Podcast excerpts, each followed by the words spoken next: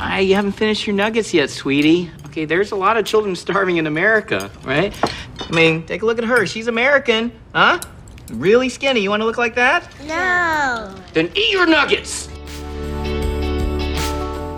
Hello, and welcome to You Should See the Other Guy, the podcast where we watch a romantic comedy featuring a buffet of love interests and tell you why the person who chose picked the wrong option.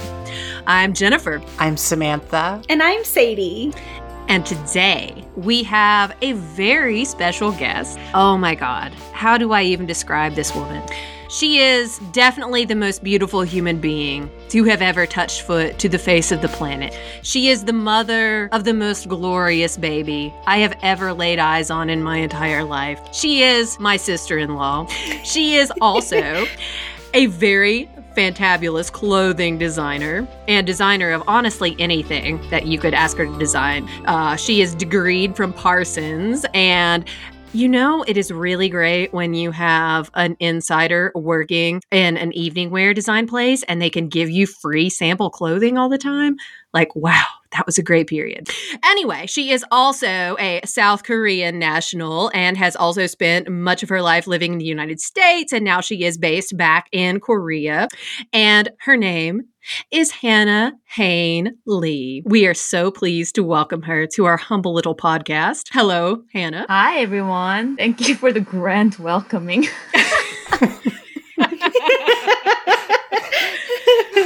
if I ever have a biography, I'm gonna have you write it. oh, that, that was just off the cuff. I was like, oh, how, how do I describe her now? I should have written this down. Oh, no. We should also know, Hannah, now that you've been introduced solely on your own laurels and merits, as is fitting, uh, for previous listeners of this podcast, Hannah is also married to a past podcast guest who we will now reveal. I mean, he's not here right now, but we'll reveal his name. his name is Joseph Culp, international male model. And he was on the Legends of the Fall episode. Hannah, thank you for being here for a much better movie. I don't know. Legends of the Falls was a great masterpiece. no, I Hannah, mean, you don't have to lie. This is a safe space. It was a sweeping epic. I, I, I don't know the whole plot of the story anymore because I all I did during the whole movie was that I just stared into the eyes of Brad Pitt. That's all anyone can do when watching this movie. That's all it has to offer. Did, did Joe make you rewatch it with him when he did it for the podcast? yes and I actually watched it on my own again because it was just too grand. Good. what is wrong with you both? it had such. Well, this also leads into our part of the introduction. And see, Joe chose Legends of the Fall for his movie to guest on this podcast, right? Oh. And um I didn't know that. he did indeed. he actually he sent me a message and said, "I claim Legends of the Fall." And there we therefore we as as though as though people were like clamoring up our trellises to guest star on our Legends of the Fall episode. he made sure he he had his bid in quickly. Hannah, we actually approached, is one of uh, two guests that instead of letting the guest choose the movie, we approached the guest for their own expertise in the subject matter. Now, Crazy Rich Asians focuses on Chinese people. Hannah is not Chinese. However, in a few captions uh, from party photos in 2006 and 7, Hannah did describe oh, no. herself as a Caucasian um, mash up a crazy plus Asian. And she is acquainted with a number. Oh, I don't know how many. I guess you could say a number if it's more than one, right? With probably yes. some rich enough crazy Asian people that you know, we can consider you our expert. Also, as a designer, Hannah like actually knows like what the fuck is going on with all the clothing in this movie, which I think all of us are just like, "Oh, pretty sequins, colors, yay." So, we asked Hannah to come and speak to us about this movie, and we are very grateful that she has obliged. I'm happy to be here. Thanks for having me. and also, I would say to the crazy part, besides for marrying my brother, you know, she has also gone on record saying that she thinks that Legends of the Fall is like a great, great movie. So tell us what happens in Crazy Rich Asians. If you don't care about plots, I mean, it's a great movie. yeah. Honestly, it's kind of even better if you like consider the absolutely batshit plot. Anyway. Speaking, we're not talking about Crazy Rich Asians at this point. We're talking about we're Legends still of talking about Legends. now, now we are pivoting to the actual movie of the podcast. yeah, let's get to it. now, I shall summarize for us Crazy Rich Asians. We start out in London in 1995 in the lobby of a super fancy, like 10 star hotel. Michelle Yeoh, and another. Is 10 star a thing? Uh, I don't know. Uh, I just, you know, I was like, if five star is good, 10 star must be double good. So that's the type of hotel we're in right now. and fucking Michelle Yeoh herself and another fabulous woman and a little boy and girl come in from the pouring rain and they're getting mud on the floor. So the concierge and then he calls out the manager and they are both mega racist to these people. And they pretend that they don't have their reservation and the hotel is booked and they tell him to get lost. So they do to a phone booth around the corner where Mrs. Young, as Michelle Yeoh is known in this movie, and I am not going to refer to her as that anymore, puts in a few words in Cantonese, and bam, they go back to the hotel. And she bought that bitch. And she tells the manager to get to mopping. And capitalism, the smiling little boy in the scene learns, wins over racism. Karl Marx is doing the introduction this week. so that's the first scene. Now it's like 2018, although it is hard to tell based on Constance Wu's tank top and choker. She is playing poker with a curly haired white guy and just demolishes him by going all in on a bluff. Surprise! She is an economics professor at NYU, and her boyfriend is smoking hot Henry Golding.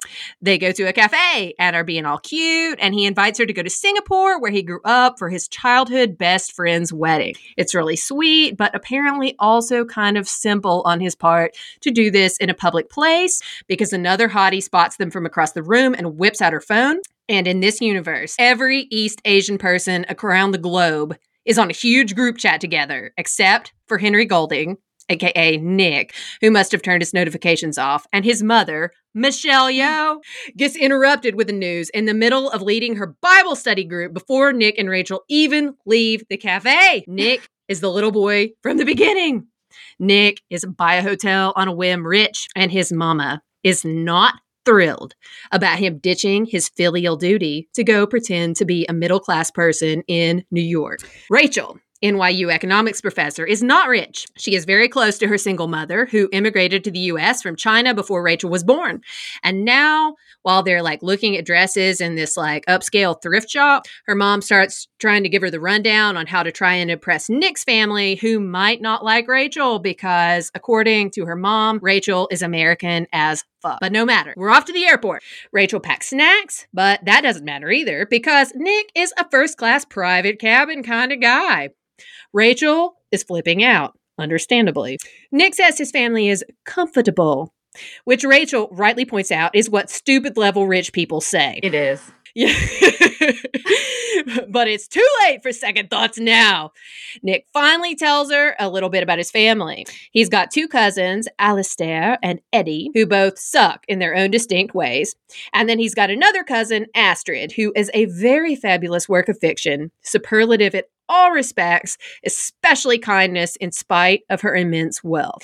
High end jewelry dealers are like, please buy my wares, formerly won by royalty at cost, Astrid, because you are just that fucking awesome. Astrid's husband husband, however, is a jerk, and she hides her purchases from him so as not to emasculate him. Rachel and Nick land in Singapore and get picked up by his cute little down to earth pajama wearing friends, the two we wed couple, Colin and Araminta. Oh, and Nick is the best man in this wedding, by the way. They go to Newton Center and eat a bunch of food stall delicacies in a truly pornographic scene that will absolutely make you hungry. The next day, while Nick goes to do some groomsmen stuff, Rachel goes to visit her college friend, Peik Lin, who is Awkwafina with a truly terrible bleached haircut that gives me traumatic flashbacks to the last last time I grew out a pixie cut in 2018. Awkwafina's family is nice, they are socially interesting, and they are gold toilet level. Now they are a vibe. I would like to attend one of their parties, I must say. I like the chicken nuggets. I like how many chicken nuggets they have around. Don't you know? Little children are starving in America finish your nuggets. And I mean, is he wrong? He is not wrong. so, when these people hear that Rachel's wedding date is Nick Young, and the event that she's come to town to attend is Colin Khoo's wedding. All of their jaws drop to the floor and roll away. This is Rachel's first clue that her boyfriend's family is unbelievably rich, and Peik Lin saves her from certain humiliation by loaning her a super disco fab Missoni gown to wear to meet Nick's family that night. The Youngs turn out to be so rich that the whole party they're throwing is for the purpose of watching the blossoming of a super rare flower that only blooms for like five minutes at nighttime each year. Side note, minus the snobbery, this sounds extremely like my type of party. End side note. At the mm. party, Rachel makes like 8,000 social gaffes and meets Michelle Yeoh, who hates her. She meets Nick's rainbow sheep cousin, Oliver, who likes her fine. Nick's elderly rich ass grandmother, who seems pleasantly neutral, and Astrid, who likes Rachel because Astrid is an angel unconcerned with wealth, even though she has oodles of it. The next day, Nick and Colin take off on a trip thrown by a dude named Bernard for a bachelor party that looks like a circle of hell. And Rachel tags along on Araminta's bachelorette getaway, which seems like it might be cool for about five seconds. But then it turns out all of the attendees are nasty social climbing bitches who think Rachel is a gold digger. Nick and Colin escape their cruise ship torture by chartering a helicopter to fucking Australia, as if that is a casual and normal thing to do. Meanwhile, Rachel finds a gutted fish left in her bed, but doesn't tell anybody about it except Astrid, who arrives in time to help her clean it up. Finally, Rachel is pissed off at Nick because he definitely should have warned her about like all of this shit. But she still agrees to go make dumplings with his family anyway. There, she gets verbally assassinated by Michelle Yeoh, who explains in small English words that she is purposefully and actively running Rachel off because she herself was hated by Nick's grandmother and it was hell. She doesn't think Rachel can hack it in Rich World. Michelle Yeoh is like, You see this 78 million carat emerald ring that I'm wearing? Yeah, Nick's dad had it made to propose to me because his mom said I could get wrecked and wouldn't give him the family stone, and it was terrible. But I could handle it, and you can't. So make like my son and run away to New York, little peasant. But Rachel doesn't run away to New York. Instead, she runs into a fashion makeover montage to choose her wedding look with Peik Lin and Oliver. And she totally Cinderella's out and looks amazing. And then she gets a front row seat because she impresses this literal princess who is an economics academic stand because such is the life of junior NYU professors. The wedding is mind blowing. They roll water down the aisle so Araminta can have a glam Jesus entrance and love abounds, except for Astrid, whose shitty husband is cheating on her and bails out, but she saves her social reputation by getting grandma to make a rare appearance as her plus one. And thus, everything is wonderful But wait, Michelle Yeoh hired a private investigator and found out that Rachel's dad is not dead. Rachel's mom actually got knocked out by another dude and ran away from China. Rachel obviously is really upset and runs away to Peik Lin's house this time. Rachel languishes in depression in Peik Lin's guest bed for a while till her mom shows up and comforts her and explains that her former husband was an abusive piece of shit and Rachel's bio dad is the man who helped her to escape. Rachel and Rachel's mom are like, we both mutually love each other so much. Then Rachel's mom is like, Nick flew me out here, so you should give him another chance. Rachel meets up with Nick, and Nick is like, marry me. But Rachel's like, I don't think so, buddy. Instead, Rachel calls up Michelle Yeoh to meet her at a mahjong parlor. They play all like super intensely, and they're like flipping all these pieces angrily, and it's like click, click, clack, clack, clack. And they're spitting out charged dialogue at each other, and Michelle Yeoh wins. But then Rachel flips a final piece and is like, Guess what, bitch? I let you win. Also, I turned down your son's proposal because I didn't want to take him away from you forever and ever. But I could have, and I just want you to know that. At this point, Rachel and her mom go to fly back to New York, economy class. They're making their way to their seats, but hark, a voice! It is Nick wrestling his way through all these poor economy class people who are just trying to stow their carry on for a 13 hour flight. And then he goes down on one knee right there in the little narrow aisle and proposes again, but this time with Michelle Yeoh's enormous emerald ring, thereby indicating that he has obtained her approval. And Rachel says yes. And the whole economy class cheers. And then Nick's like, let's get the fuck off this plane and go celebrate because airlines apparently let super rich people do that. Then they have an enormous party and there are synchronized swimmers. And Michelle Yeoh gives Rachel a curtain nod from across the room. The synchronized and swimmers. And the credits roll. and then newly single Astrid bumps into a hottie at the bar. And now we are all desperate for the sequel that still has yet to arrive because of COVID. The end. Oh, oh, shoot. What did they start filming and have to stop or have they just not started yet? I don't know if they just if they even started, but I thought it got picked up, right? I didn't even know the sequel's so. in motion. That's cool. The book series. I read the and I'm I'm a little bit foggy now because when the first movie came out, I read the first book and then I read the second book because I wanted to know what happened. But then I was like, fuck, these books like aren't even on sale. I'm tired of paying nine ninety nine for like a ebook. And so I didn't read the third one. And who knows how it all how it all shakes out. the third one opens with an alien invasion and Earth is destroyed.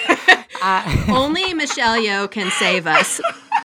Hannah, tell us how you feel about crazy rich Asians. Dear guest, please okay. let us know your reaction. All right, so um, I'm Korean national, but I've lived in the States for 16 years of my life.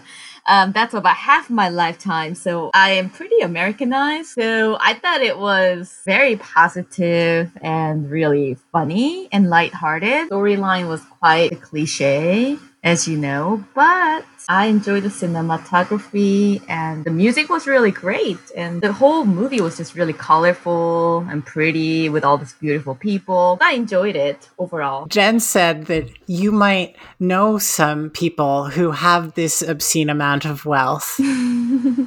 Actually, I do have a. Um, I, when I was watching this, I was thinking about my college friend. She is actually from Singapore, and she is comfortable. She is like I, I would say she's as rich as um Awkwafina's family. and she calls herself comfortable. So yeah. I have not had the pleasure to go visit her because I've never been to Malaysia. Uh, not Malaysia. I mean, where are they? Singapore. Singapore. Singapore. Yeah, I've never had a pleasure to visit Singapore. I know they filmed some of the movie in Malaysia, so I was thinking about Malaysia, but yeah, they're pretty rich. I was going to say they're pretty. They're close to Malaysia uh, geographically, as Awkwafina helpfully shows us on a purse in the movie. yes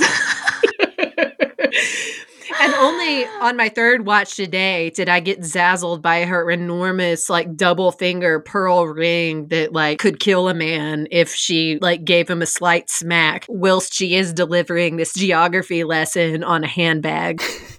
Speaking of rings, when I saw this in theaters for the first time, I guess I missed that the green emerald belonged to Michelle Yeoh. Like I was like looking at my soda or my phone or something when that happened. And so at the end, when Nick proposes with it, the entire theater gasped.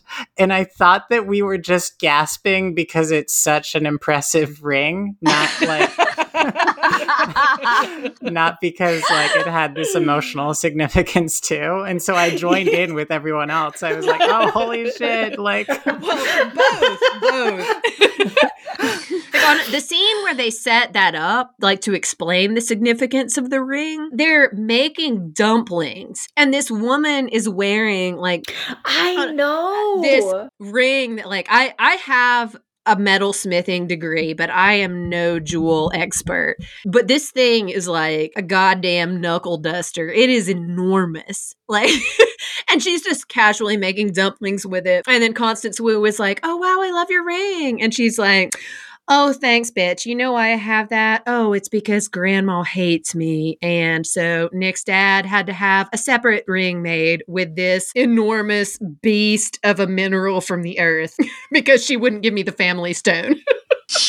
She probably was making like one single dumpling with that ring. right? I, even How the work else? of just like lifting your finger, like, ugh, like it would be so- so much work. probably would cause all arthritis. It's so heavy. Damn. I know, like when when he proposes to Rachel, it looks so big in in the ring box. I'm like, I I would politely decline. Like I could, like I, like yes to the proposal, but I can't possibly carry that ring around. It was like it was like larger than my like thumbnail. It looked like. I'm sorry, Nick. I don't think I can literally, physically carry the weight of this ring. and therefore, I must decline your proposal. Hannah, because time is so fluid, I don't really remember. Were you living in Tennessee still when this came out, or had you absconded to Korea at that point? Did it come out in 2018? I do remember it came out shortly after Joe and Hannah moved because like I was all in mourning. And that was like a cheerful thing Justin and I went to do to like try to distract ourselves that you guys didn't live across town anymore. yeah, it's something I'd watch in the theater if I was there. So clearly, and in Korea, this movie kind of flopped. It flopped all over Asia. So I had a really hard time watching it. So Oh, tell us about that. Why did it flop? I think that I I think it- it's it's like a big feel good movie to white people, I guess, for having all the Asian Yeah. people casted representing Asian culture. But for Asians living in Asia, it's like, oh, it's not any different from our everyday lives. Why is that a big deal? And they are rich people living their stupid rich lives, and it's a very typical Cinderella story which you see a lot of in just any soap opera that you watch from Korea. So I guess it was nothing that groundbreaking for them to really watch, but some people really enjoyed it from what I read online. That's interesting because it was like a I mean, box that- office smash here. yeah, I know. And and like that does make so much sense. I was even thinking about this when I was rewatching today because I was thinking like if I was a citizen in Singapore, I'd be like fuck these people. I hope none of them are happy. I hope none of them get together. like I ha- I have to go work every day. I have to like and these people can just buy a hotel and they can be like, "Oh yeah, I'm just comfortable." Uh, I'd be like, "I hate you all. I hope none of you end up together." Well, another thing is this movie is set in Singapore, but you know, Singapore is not only consist of Chinese Singaporeans. There are many, Yeah. many different Singaporeans, such as the the, the, the Indian Singaporeans and uh, whatever that's more indigenous. Um, even though the Chinese Singaporeans make up about 70% of the population, which are the majorities, and they are the, usually the ones with money. So, yeah, it only accentuated the Chinese Asians in general. I mean, Chinese rich Asians in general. So, I guess that, that may have something to do with that. So like comparatively this is sort of like if we watched like a movie where like i mean and there's no way to directly compare obviously but like some like uh descendant of the vanderbilts goes to australia and meets like a i mean she's a fucking nyu professor like she's earning an okay salary you know but like and it's like oh um let's go home to meet my family and then she finds out that they're like super super mega 1% rich and then has a little bit of drama but then hooray they have their happy ending and we would all be like what the fuck? Who cares? It seems like it's part of my like worry is that it's part of kind of this like I don't know like identitarian trend in representation where it's like Hollywood will be like we did the Asian movie we cast all the Asian people we put them all in one movie and and now there's your movie you know? Like and and that's that's great and all but also like i want to see constance wu like headlining a rom-com that doesn't have to just be like given that elevator pitch of like what what if we just got a bunch of asian actors together in a rom-com? You know i want to does that make any sense? I just like I, I i i my hope is that this movie would lead to all of these actors getting to you know be in starring or or top supporting roles in a bunch of other film projects but my fear mm-hmm. is that they'll all just make two sequels to this movie and then Hollywood will move on. Yeah, this well Hollywood keep has patting is has been patting itself on the back about this because even in like what the first three sentences of the wiki article I'm looking at now. Wait, it's yeah, it is the third sentence. It brags, it is the first film by a major Hollywood studio to feature a majority cast of Asian descent in a modern setting since the fucking Joy Luck Club in 19 oh fucking 93. I added the fuckings in there, but um yeah, Add them to some Wikipedia. Wikipedia editor was really editorializing there. Jesus Christ. And we've got like what um the the movie uh what I've only seen it written down, so I don't know if I'm pronouncing it correctly, but Minari this year about like mm-hmm. Korean immigrants to the United mm-hmm. States or like is it got like shafted off into the the foreign language category at the Oscars even though it's literally made all by American people in English. Like, what the fuck? Like, you know, or ha- it has like some subtitled scenes, but like, yeah. So Hollywood is definitely still super racist and full of bullshit. yes. oh, for yeah. what it is, I think. yeah.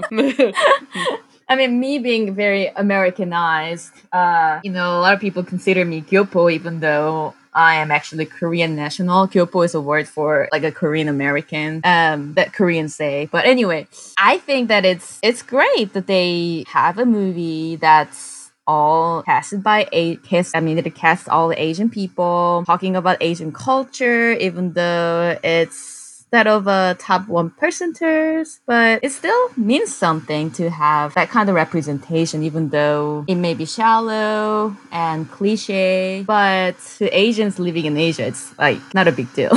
so I think it's yeah. really interesting. So my thoughts on that movie is a little different from what I've seen from most Koreans or other Chinese or Malaysian or Singaporean people that I've talked to about that movie. Like, I think it's positive and it's fun. You just can't take it too seriously. I do have to say, also, I mean, I, I loved it too. I'm just going hard because, you know, they're because Hollywood is super racist. And as, you know, white people, I think we should be like really fucking flogging them on that as much as possible because, like, come the fuck on, everybody.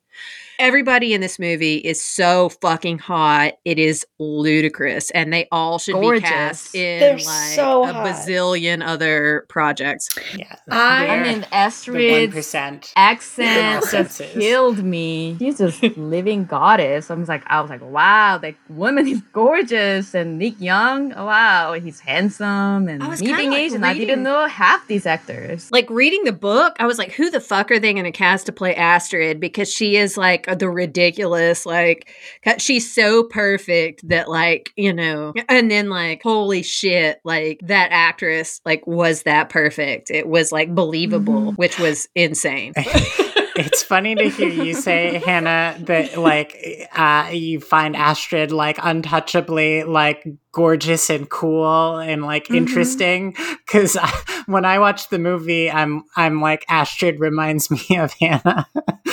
Like, like in so my flattered. social world like you are my my astrid. Oh i'm so flattered. That's like the best compliment i have gotten this year.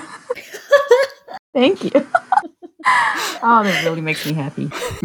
Between Jen's more... intro and me saying that, this is just like a self esteem the podcast, and I'm. Oh my I'm, god, I love it.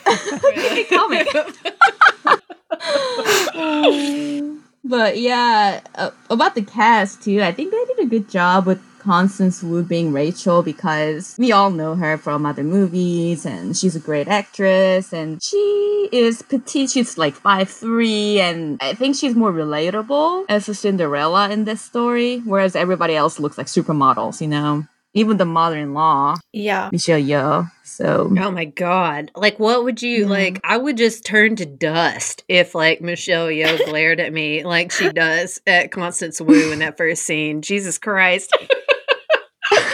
I think I feel like Constance Wu was so perfect in this role. You're right, Hannah, because like she's beautiful, yes, but she also has this very like I don't know, this kind of rod of like power inside her that makes her Mhm. like you can really believe that she's going to burst into this um really difficult world and just kind of like make it and like thrive because like i mean in almost every other m- movie or show that she's been in like fresh off the boat etc she is the same like she has this kind of like power to her and just this kind of like determination um that makes her feel very like you know she's very sweet looking and cute but she's also very earnest and like is not Mhm. willing to back down from a fight and that's like i I, I first saw this movie at like a midnight showing with my mom and the mahjong scene was so good. That's probably my favorite scene in the movie because it's so it's it's filmed so well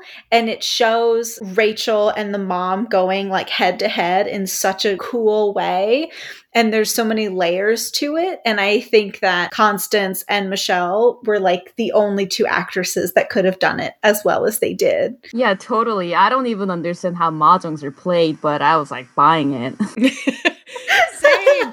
That shit was like watching like Casino Royale, where like Mads Yes. Mikkelsen and Daniel Craig are glaring at each other. But like, I honestly, uh, and like Constance Wu had already turned down Henry Golding by that point. But you're like, holy fuck! Like just watching those two go back and forth, like I, it was the same tension as watching some of Michelle Yeoh's like wire kung fu movies from like you know a decade or so ago. I was like, holy shit! Like they are fighting. like, and that's just because of those two women, you know, not because of like get like, you know, yeah. Constance Wu needs to do an action movie soon if she hasn't. But Yeah. anyway, But Samantha, about- please talk about, about the- Casino Royale. Sorry. Yeah.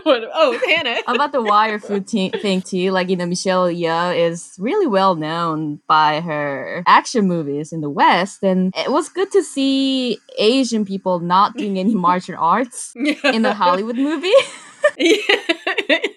They're just like, this is a family drama.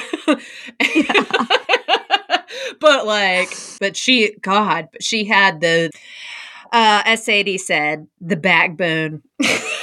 yes Were there any martial arts in the movie within the movie at the beginning? I'm trying to remember what kind of movie that was supposed to Was- be. I think so. Oh, was there yeah, I left that. It's only like it flashes by in like probably a single second. Um, one of the cousins, Alistair, is a movie producer in Taiwan, and he has this girlfriend. oh, yeah. Yeah, Kitty Pong, who he basically is financing these movies just to give her like the girl role, you know? Oh my god, that reminded me of the early days of Milla Jovovich and her husband, director. Right? Oh Except, you know, I have been talking No about shade this. to her. I love her. I've been talking about this all week because uh, since New Mortal Kombat came out, you all know Milla Jovovich married Paul W.S. Anderson, who she met making the Resident Evil movies, right? Yeah, Mhm. yeah. and he he's was the director of the the 95 mortal kombat and stuff right and now i follow her on instagram and they have birthed three little clones of milla jovovich which is like Aw. kind of the ideal situation there Yeah. but like yeah but should the resident evil movies have like that series have carried on as long as it did i don't know but Isn't she also cloned in the series itself? So, oh my god like, wasn't she a clone at the start of the series too I think so. I feel like, to be fair to Milla Jovovich, let's say she probably has a few more brain cells than uh, than Kitty Pong. Do think she does. And she's and I'm but it is just astounding how much all of her three children look exactly like her. It is fucking nuts. Oh, but Kitty Pong, though, canonically in the movie, Oliver, our rainbow sheep, who he is he's also not um beloved of the young family because he's gay, but he found himself like a super um, important niche to fill. He does like something in their business. I don't think they really specify it in the movie, and I can't remember exactly what it is. He is he the does- fixer. He is like the Michael He's the Clayton fixer. of his family. Michelle Yeoh is like, get rid of this person. And he's like, I'm going to do it in a very gay way. I am just going to like eliminate this person from the family. And he did. He aims Kitty Pong at Bernard, um, the organizer of the worst bachelor party that we all can ever imagine. And it works perfectly. For their purposes, I think it got more complicated in the. Uh, I think in the second book, it was really. I can't even remember what happened. Honestly, I'm trying to think if like Bernard might be like like a little trans egg. I'm not certain. He got a lot of plastic surgery and turned to Christ and was like uh, keeping his child he had with Kitty Pong away from Kitty Pong. It got super wild, but it's been Really? like a little while since I've read the book, so I don't entirely remember. Sadie, I wanted to ask you what it was like to. We've talked on this podcast before about how rom com budgets just tanked since the 90s. What it was like to, uh, in low the year 2018, see an extravagant amount of money poured into a rom com again. I'm so glad that you asked me this question, Samantha. So, um, I, well, first of all, I don't actually classify Crazy Rich Asians as a rom com entirely because the question is never whether or not Rachel and Nick love each other. It's more so like a family comedy drama. I mean, it's very romantic, and there's that you know beautiful scene where you know Nick con- confesses his love to her and or um asks her to marry him in the in the plane, I should say. Um, but it's mostly about her relationship with the family and like her own upbringing, and then the mother as like kind of the figurehead of of this family that she's trying to enter into. Um, and so I think it's not entirely a rom com by my definition. However, I was so happy to see this movie happening because I it, it's definitely like a movie that hadn't been made in a long time. Like just focusing on like feelings and love and family relationships. Like it feels very Family Stone esque in that way. Um, and to give such a big budget to it, I mean, it was just like a joy to watch in the theater.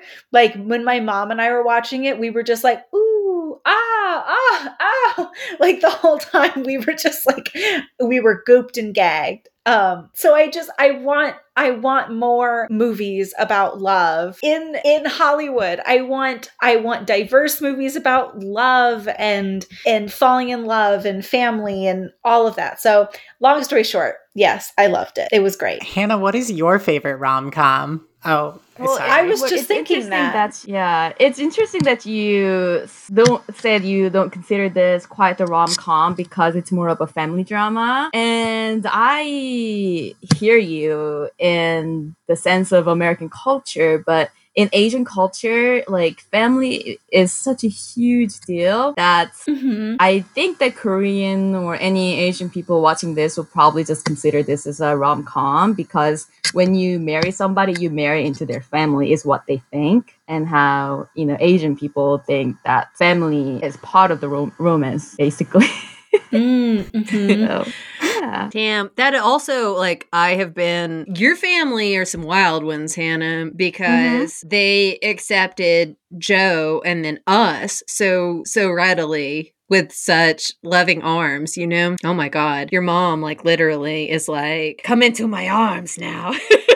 and I was like, are you all serious? Like, like, you know, and, and you were like, you were like, yeah, well, Asian people, like, they're not too big sometimes. Korean people on like, unnaturally dyed hair, but they love your hair, Jennifer, truly, because like they say it looks bright like you. And I was like, Are you serious? And then your mom is like, Come here, bitch. You know, she would never, she would never say that, but like that's the attitude. they adore you, Jen. They they still talk about you all the time. And As well. I talk about them all the time too. So mm-hmm. Mutual adoration society. Hannah, what was what was Joe's mm-hmm. process like? Sorry, I've decided I'm Barbara Walters and I'm just gonna ask like really searching questions, but like oh yeah, what was Joe's process like of becoming part of your family? I think he was at first mortified to meet my dad because he had a little bit of idea about Asian culture being somewhat different. And so and also there's a language barrier. Dad doesn't speak good English. My uh, Joe doesn't speak a word in Korean at that time he didn't and i mean he's still sort of that i mean he still has a ways to go to learn korean but yeah so I sense you being kind in case he listens to the podcast.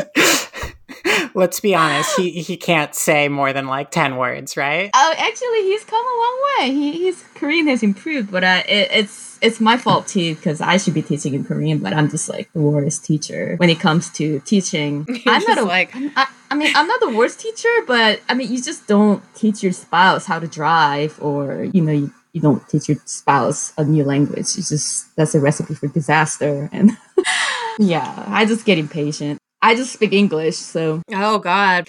It kind of was when Joe was trying to teach Hannah how to drive in America, that actually was a disaster because Hannah was like, Joe, shut the fuck up whenever Joe would try to give a correction.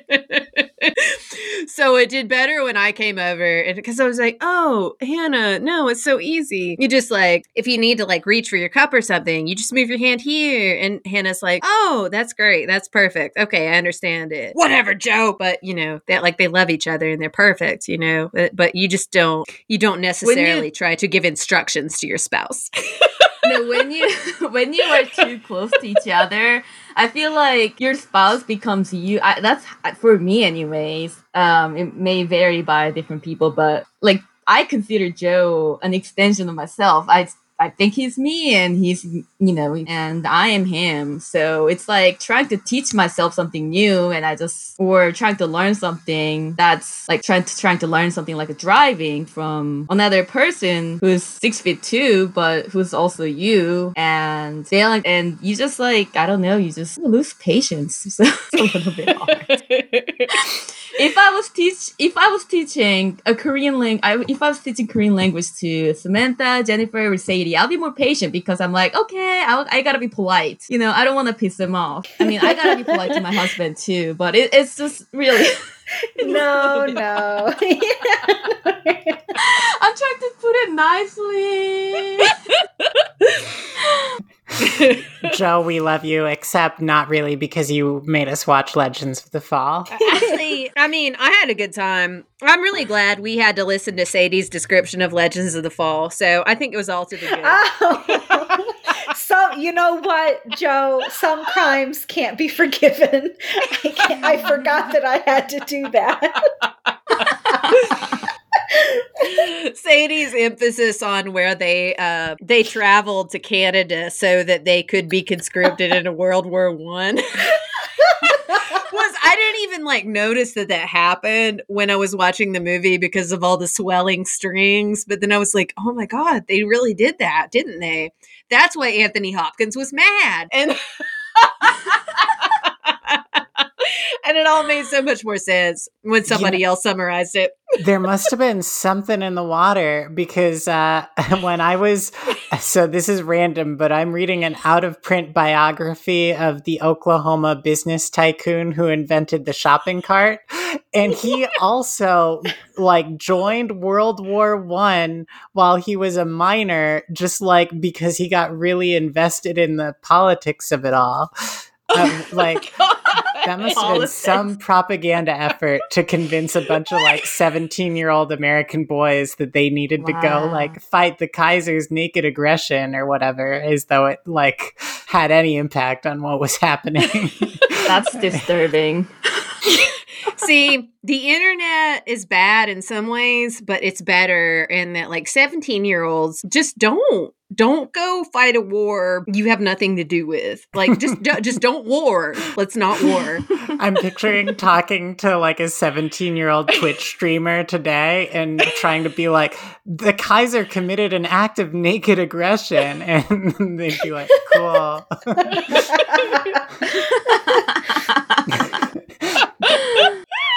anyway, sh- shall we talk about some of the romantic options in Crazy Rich Asians? I- Are we because I was confused a little bit by trying, not that we haven't bent the format of this podcast a million times, but she never really has another option besides Nick. So I mean, Let's sort of maybe That's talk a about all the relationships and then we can get flexible, do a rundown. Sadie, lead I the mean, way. Before, I could okay. Always. Hannah. Hannah, please Uh, go. Can, I Please go first. Before we move on, I just want to say I love Joe so much. He's the love of my life. I, we're hard on each other from time to time.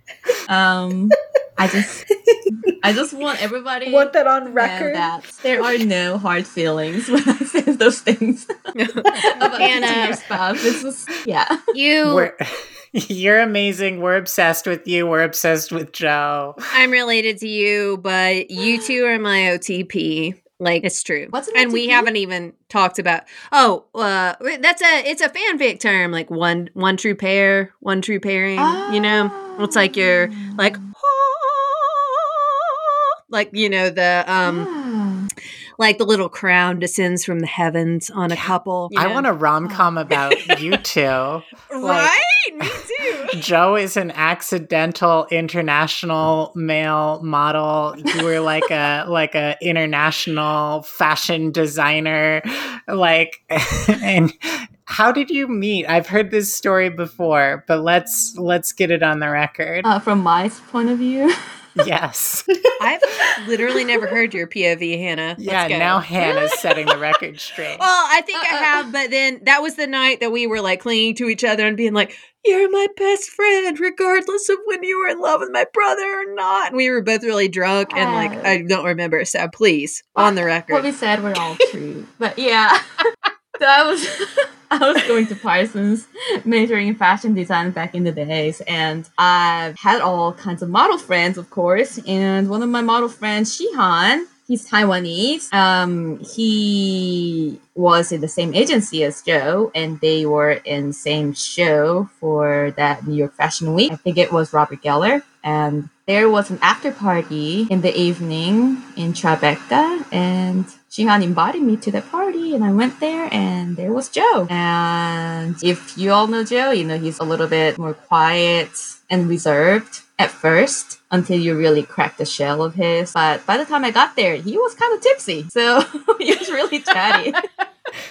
so I started talking to him and we cracked some jokes and I thought he was a cutie and he probably thought so too about me and and I don't know if we exchanged numbers but that was the early days of the Facebook. So we Facebook friends friended each other and we started talking and and Joe being the homebody he wasn't the one who initiated the hangout first but it was me because I'm always like oh let's hang out let's do this let's do that. So I was like oh let's go blah blah blah let's do this. And we met up and at some bar in Soho and and our friend was a bartender. So we sat at the bar he kept giving us free drinks and and we had some staring contests had some goofy remarks and yeah that was it.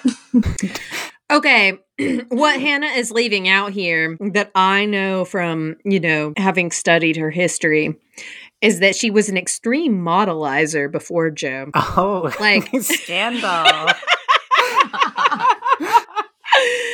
like it- girl like burned through a lot of them uh, because and i know this because we caught an uber um well what but no no that was we were in a fucking liter- legitimate taxi. This was pre-uber where this uh poor like russian model girl was begging hannah to tell her the secret of how like how joe won hannah's heart because she was like i'm so afraid my boyfriend's going to dump me and i just want to be like you and joe. Like and it was like the whole ride and i was like oh my fucking god because this was when like i met hannah and i went and was like in a taxi ride with her.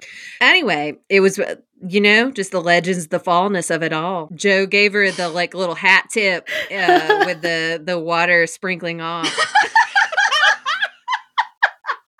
No, you know, I know this is not technically true, but my my stereotype of Joe is that like thing amazing things just like happen to Joe. You know, like he'll be sitting around and Jennifer will like accidentally make him an international male model. and then he'll just be like sitting at an after party in Tribeca or something. And then suddenly like a literal goddess will like walk into his life and be like, you're mine forever now. Like, but he, I know this is just my stereotype of Joe, right, Jen? Like he, he has like an intentionality in his Oh, his um, life and a will. No, no, no. Yeah, Samantha, Samantha, Samantha knows Joe. Okay. Now I'm going to I'm going off off of a rom com book here and talking about Crazy Rich Asians to talk about the night because it came up in my Facebook memories the other uh, day that it has been eight years this week since Samantha and I met each other. And Samantha came back to my place and Joe was also here then, lived in the in the same place.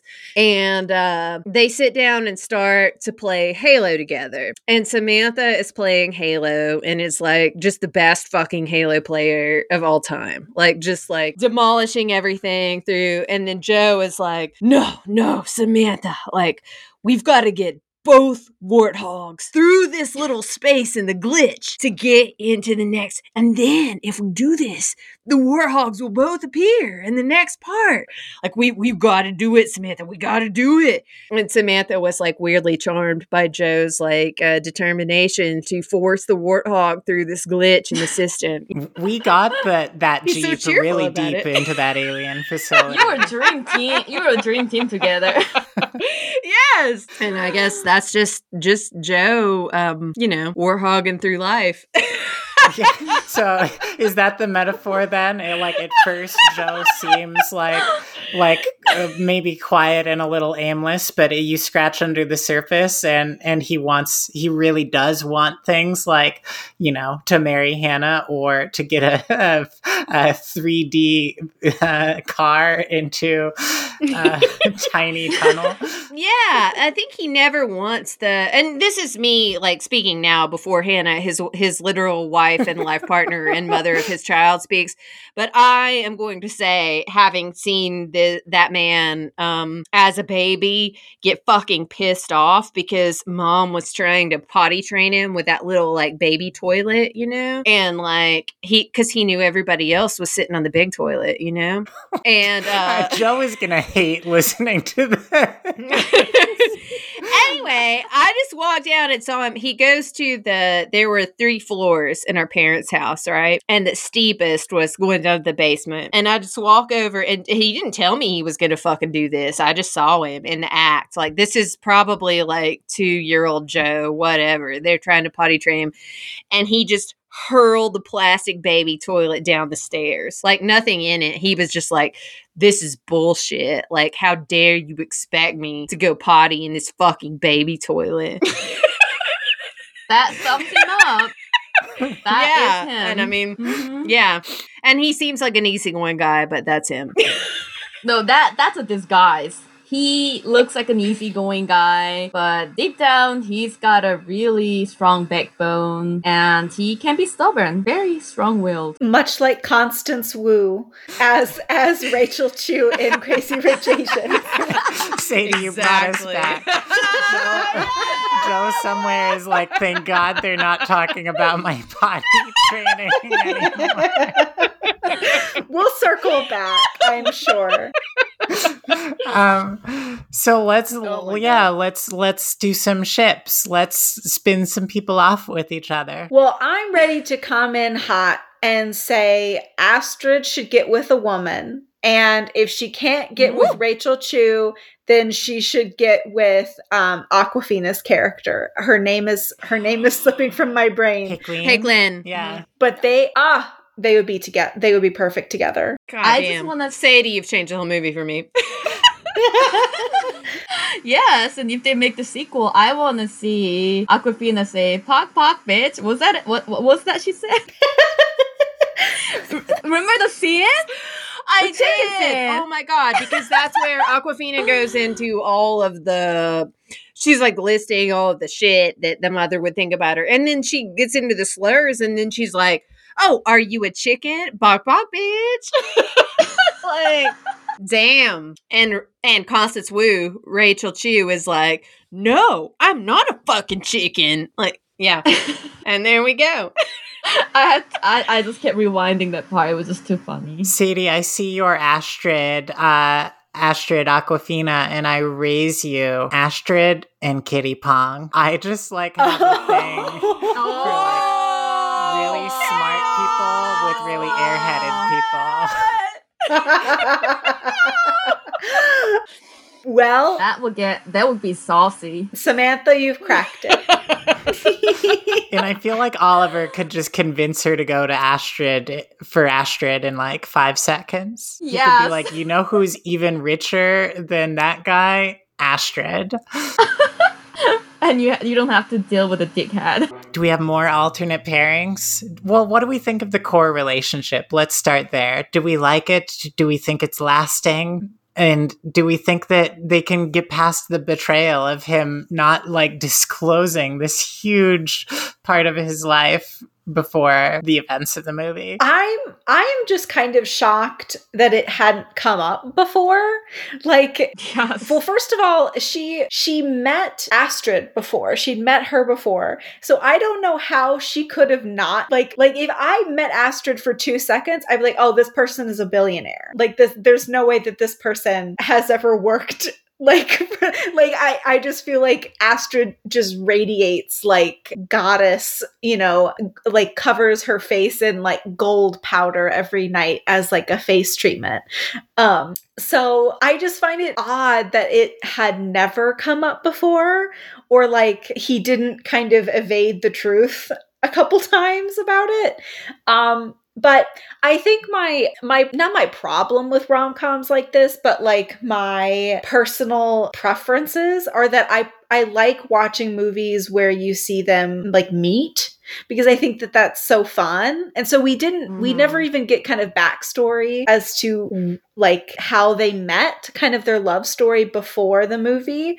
So I think I would have liked to have seen that, like maybe a flashback or something, just to kind of give you more motivation for them. But I will say that I think Yeah, to engage us a little more. Mhm. yeah, yeah. I think that Constance and Henry do a great job of like making you invested, but I could have been more. I, I needed, I wanted more. Jen, Hannah, thoughts on the, the central relationship? I mean, that's a really valid point. It's like, okay, here are they. They love each other and Thank and you. go. Yeah, you're sort of like, okay, Rachel is interesting and Nick is super hot. Go. Oh yeah. and like but their their chemistry was really great. But that that and this is what I was trying because of course this is not like a you know a very good other guy candidate movie you know that there's so i was trying to think of like i guess reasons to argue that nick nick is bad and nick fucking sucked for like not you know dating her for a year and falling in love and not telling her about his family, that sucks to start with. But inviting her to go back home and scheduling her for a whole trip and like not telling her appropriately what to wear or how to meet his family, that really does suck. and Mhm. and I didn't like that he, you know, like let her go off um on the trip with Araminta. And I mean, and I guess he wasn't, you know, fully aware, but he should have had some fucking idea of how she would be received there. You know, that's kind of cruel to let her go off with no preparation into that situation where she finds like not only a fish, but an enormous fish like gutted on her bed and somebody wrote gold digger in the blood like That on the so headboard. Like that was ooh, yeah. And you know, I know Nick is kind of like the he's the golden boy of his family. He's who the grandmother wants to inherit the business. But the family is kind of viewing his time in New York as sort of his little rebellion, but he's going to come back into the fold. And they're seeing Rachel as part of that, you know? I want So- this scene of the bridesmaids gutting the fish. Why wasn't that shown? you know, I wondered about that. I was like, did they do that themselves or did they hire somebody to do it? Because, oh, like, they most definitely hire somebody. yeah, what about their manicures? Like, what? Yeah, Jesus. Uh, it would have been hilarious if they hired somebody to do it, but whoever did it like misspelled everything. They're like, how do you spell gold digger? Like, I would actually, that would have been a great fucking scene. These poor people Mhm. working at the, like, gold. they're like, looking, do you trust Google Translate? Like, is this how it looks? Like, okay. or we or, put or it- better, yeah, we're better yet, these people are like, "Oh, I'm so sick and tired of these rich people like ask, telling us to do all these things. I'm gonna misspell it on purpose." gold duggar. Uh, not don't bring the Duggars into this. Sorry. it was on Oh, no. I um I have another uh unexpected gay turn to throw into Crazy Rich Asians. What is the what is the um the groom's name? Uh, Colin, Colin Khoo. Co- Colin, yeah. Yeah, so when Colin and Nick like take the little helicopter to that little like atoll or whatever, I feel like that's a perfect setting for them to I be like, mean- let's give Oh, each other hand jobs. No one has to know. like we're here all alone on our helicopter island and we can just do this and then fly back and never tell anyone. Um, but that's just the start of a lifelong relationship. Yeah, like a Brokeback Mountain. uh, I, they should be in a polycule. Here's my ne- the next evolution of, of this is polycule, where they they're all four just kind of like mishmash. Sadie's like everyone in this movie is so hot it needs to just become an orgy. Do you do you remember that um I think it was the Onion or Reductress the headline was like help this polycule is quickly taking over the entire Seattle population. that's what that's what I'm trying to do with the Crazy Rich Asians cast. Oh. And then all the all the Singaporean Chinese elders are like, "No, no, God, what is happening to our family lines?" And it's all just like a giant polycule. Yeah. Michelle Yeoh's Bible study is just like the polycule is just like surrounding the Bible study and they're just like saying the Lord's Prayer to try to hold it at bay, but they keep losing members of the Bible study to the polycule.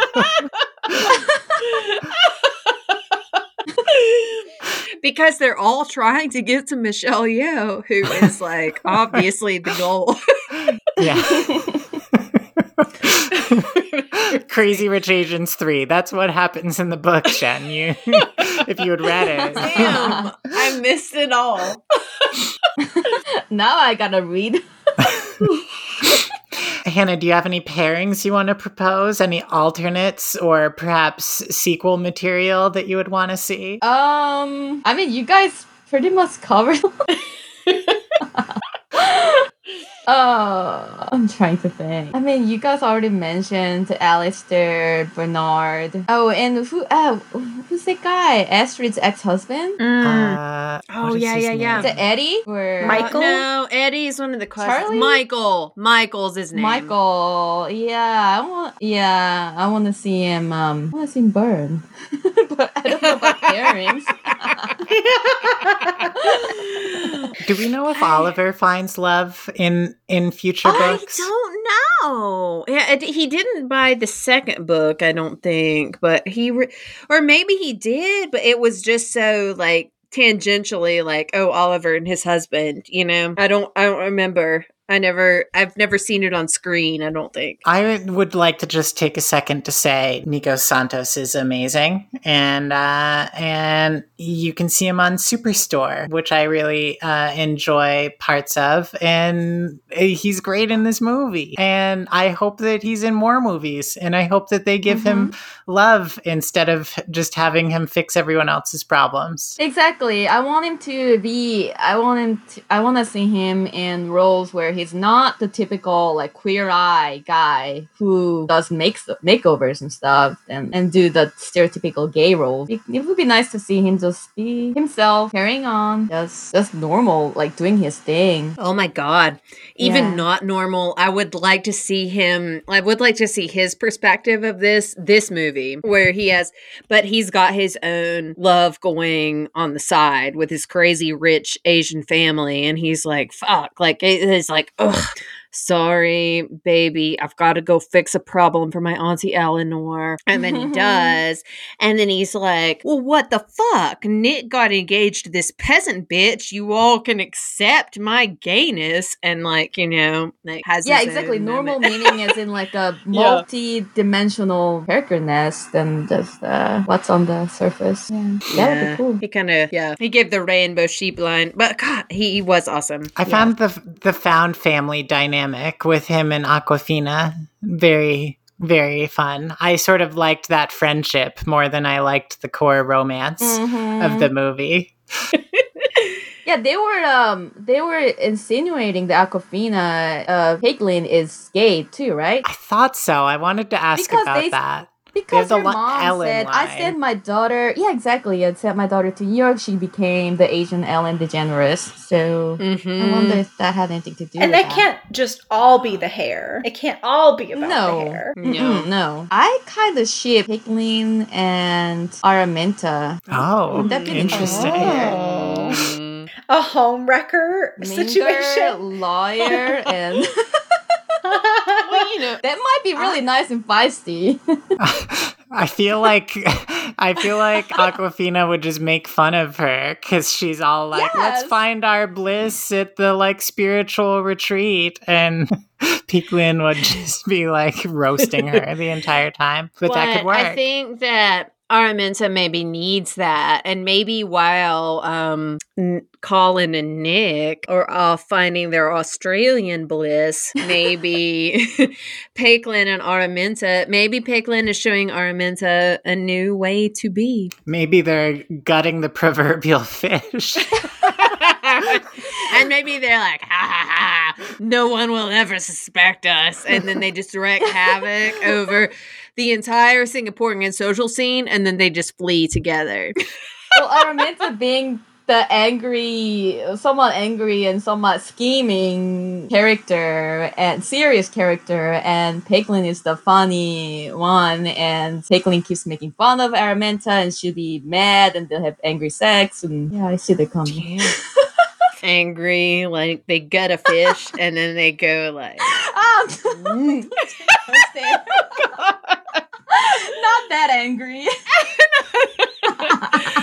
Oh my goodness. Oh, and now I'm only now thinking my brain that I've killed too many cells of. Okay, so in the book, they made way much more of, and it was like way toned down in the movie. But that girl who was super nice to Rachel on the girls get bachelorette getaway, you know, I Mhm. don't even remember her name right now. But the one who was like, Oh, this dress looks so good on you. And then is like talking to her while they're on the massage table, and Rachel thinks she can trust her for a minute, is Nick's high school ex girlfriend who thought she was going to grow up to I marry could- Nick. Yeah. I could see some some tension happening there that's not just Mhm. and, hostile. like, and it was Wait, like nasty in the book. She was trying to take her down, but what if she just Wait, isn't that stole her from Araminta? Mm, no, Araminta is the girl who's uh getting married. oh, Amanda. Oh, I'm sorry. is the I had it completely wrong. I was talking. I was pairing Amanda and Peik Lin. oh. Oh, all right. Oh, I can see that. That's Now very I'm very on board. Hannah. Yes. Cast. They meet at My the wedding and they're the both names kind of like they're uh the, both their schemes have been slightly foiled. I mean, but Peik Lin's like just happy to be there, you know. But they're like I feel like Peik Lin would be like, "Hey," and Amanda would be like, Ugh. and Peik Lin would be Yes. like, "Hey, again, let's go dance." and then dot dot dot dot magic might happen. How does Peik Lin have so much like amazing dresses when all she wears are like amazing like pantsuits? She just seemed to have Oh, an God, good gay inexhaustible point. Good Maybe it's like gay her pre coming out clothes or something. Uh, Did yeah. her mom keep buying the new stuff in her size each season? Wow, that really tracks. Oh my god, the Peik Lin is gay like stuff is like coming at us so hard that somehow in Peik Lin's closet are these dresses that Peik Lin would never wear. Oh, Hannah, missed Mm-hmm. opportunity here. You should see the other dress. As a as a clothing designer and fashion guru, what is your favorite wardrobe moment in this movie? Anything that Astrid wore, I mean, they were great. And you are such a you love the Astrid like those deconstructed like the the boxy body and then the skirt at the bottom like you know like it has been Hannah's design the whole time. Holy shit! yes, and and of course, um, Eleanor, M- Michelle Yeoh's outfits were just really graceful and just appropriate. Nothing groundbreaking, but just you know, just really fitting to her character. And I have to say, Rachel's outfits. They were they left a little to be desired, in my opinion, because I her dress that she wore to the wedding and her hairdo is supposed to be very pretty and everybody was like wow who are you? She's like you're my in you're in my way. Move. And then she just went in but that dress was very much uh i don't know like it looked really a pedestrian Rodarte knockoff to me and and that hairdo just I, it's it, it was just not not the best hairdo. It was it was too close to her skull, too flat, and I mean she's beautiful. Give her something more more with volume in her hair, and that dress could have used at least like ten yard, ten more yards of tulle. Uh, Yeah, you want to know how I know I don't have taste? I my favorite dress in the entire movie is What's it's that? like from the montage scene and she it's like it kind of looks like it's got skittles like big skittles all over it it's i think it has like a blue base and then it's just very colorful kind of like like a Katy Perry music video kind of look almost um, I really loved that. And then they cut to like Awkwafina and Nico Santos, and they're both like, vomit, you look like garbage. Wait, Oh yeah. wait, wait, wait, wait. Was it the clown tampon one or the one? Yes, that I think it was okay. Or no, wait, no, yeah. Wait, it was not or clown the, tampon. Like, it was uh, after clown chlamydia tampon. became like um. What was it? yeah, the yeah. slutty Ebola? Yeah, slutty Yes, Ebola. Slutty Yeah. Ebola. That was my favorite. That's the best. I thought all Amanda, of those you don't dresses bad were taste. cooler. That is also like high fashion as fuck. Like yes, all- it- it- that looked more couture to me than that baby blue dress that needed a lot more fabric. yeah, Yeah, like, like, basic was- ass bullshit. it didn't it it had like a weird color to it it felt like if i just threw a white dress into the laundry with like a bunch of blue and like gray items and then it just turned kind of like a, a kind of a, a weird color i don't know it just it felt kind of like a prom dress that i definitely saw at my prom in high school kind of thing. It didn't it didn't wow me. Like a lot of other people were wearing really cool dresses. I feel like sometimes um hannah you might be able to back me up on this unless i'm wrong in which case don't. But i i feel like I, they'll have like these big makeover scenes in movies and then the person will always come out in like the most boring outfit that doesn't really look good. And it's like well all that build up for nothing. Yeah. Honestly, I did like the color, that blue color on her, but mm. yeah, it- uh, just the hair hairdo just killed it for me. It's just, oh that dress is such a goddess cut and it's very traditional and gave her that prom hairdo. It was. It was a Oh. fucking prom hairdo. What if she had like huge hair and like Hannah said had like 10 yards of fucking fabric train that she has like trouble maneuvering around with? Like that would be that would be the fucking shit. like, that would be it. Yes. Damn. I almost like the little sequin cocktail dress that she wore. Yeah, before. with the first oh, party. At the party, yeah. That's I my like that that's one a my lot. like I would wear that one. What you know, like Mhm. that that was pretty cool. And I actually like the one with uh, sequin hands on her chest area. I thought that was really whimsical. No. May not be the best one for somebody's wedding, but I, I just like it personally. that would be kind of amazing though if she walked into this wedding where she knew she was not wanted by the family and was like hey bitch with the hands on her titties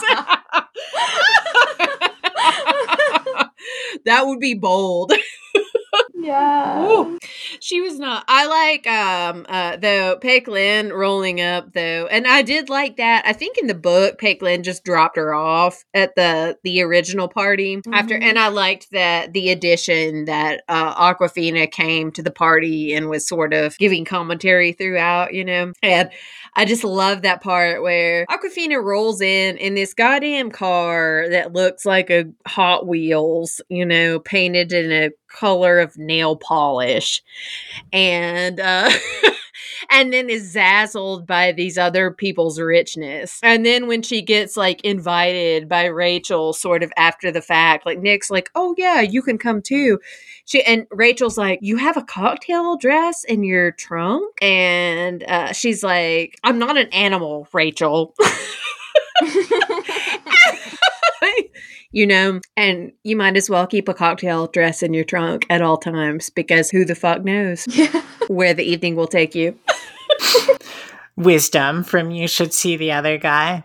Shall as we approach the 90 minute mark, shall we rate? I've got to run along to an open house. Isn't that fun? I'm not buying a house. My brother is, and I uh Oh. You're gonna go give him. Um, you need to go be the rainbow sheep, Samantha, indeed. into his ear. So I will give Crazy Rich Asians four out of five children's potties that Joe threw down the stairs. Solid rom com. Good to see this much money given to a rom com again. A minus. Perfect. Who's going next? Okay, I'm gonna give it. I'm gonna give it. Uh, mm, I'm gonna give it a eight and a half stars out of ten, just for its sheer entertainment values and the fact that they tried. The Hollywood tried. Fuck yeah! yes. Good, good work, Hollywood. Yes. Mm, well, okay. I'm going to coast off of that. And you know what? I give this five out of five midnight cactus blooms because I've watched this movie three times now once in theaters and once at home and once preparing to watch this podcast. And on the second at home watch, I looked over and I saw my own husband at the part where where Henry Golding muscles his way through the economy uh, uh, seats where we would we would definitely be sitting on our rides and proposes to Rachel Chu with the emerald and a single beautiful tear was rolling down his face. oh, Justin. Oh, Justin. this is a this is a five out of five enormous emeralds, enormous mother's emeralds for me. I, I love that. Make us a sequel. touched by that scene. it was adorable that he was helping with all the luggages. So, that was very. That's was something cute. Justin would do, and I see why he was so he was so into it. He was in the moment. He was Yes. feeling it, you know? Yes. um, let's see. I oh, the emotional toll. I will give it four and a half chicken nuggets out of five. um, because children are starving in America. Yeah. Children- You don't want to be too skinny like those American children. because I I think it's very well done and I think the pacing is really nice but I just wish that there that they had more of Rachel and Nick's backstory because I Mm. wanted to to know more about them. Um, and you see a lot of their love because they're great actors um, but I just wanted more of that written into the story. My my main complaint. But otherwise it chef's kiss Beautiful. Let's tack an outro onto this later, but uh, let's Let record us. this part, which is Hannah. Where can people find you and your incredible work and keep up with you? Um, I have an Instagram account which I don't take care of much anymore because I'm so busy with the baby and managing Joe at the same time. But uh, my Instagram account is Hannah Haein. I don't think there are underscores. I'm pretty sure. I have to check Yeah, my I- account. I'm looking just at it. all No together. underscores.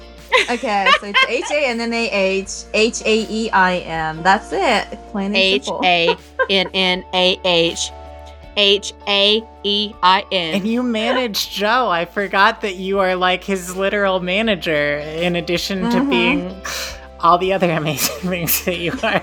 And one of my favorite Instagrams to follow is the Instagram for Joe that you if you know Hannah, like Hannah clearly manages and you like write all of the captions and I know that it's not Joe writing the captions and it's amazing. I wish I had like examples off the top of my head. But Through occasionally. You to, can to tell. Yeah, authenticity. I, I can't even pronounce the word anymore.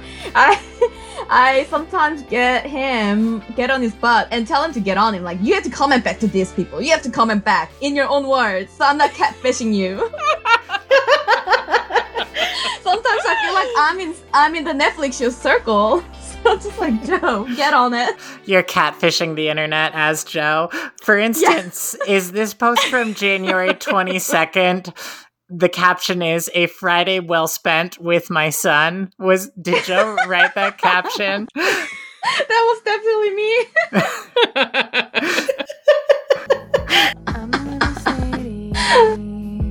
Logan Patreon.com slash YSSTOG. Logan mayonnaise We love our patrons. Andrew Patreon.com slash YSSTOG. Althea Xenolon We love our patrons. Sharon Justin and Evan Eat your nuggets!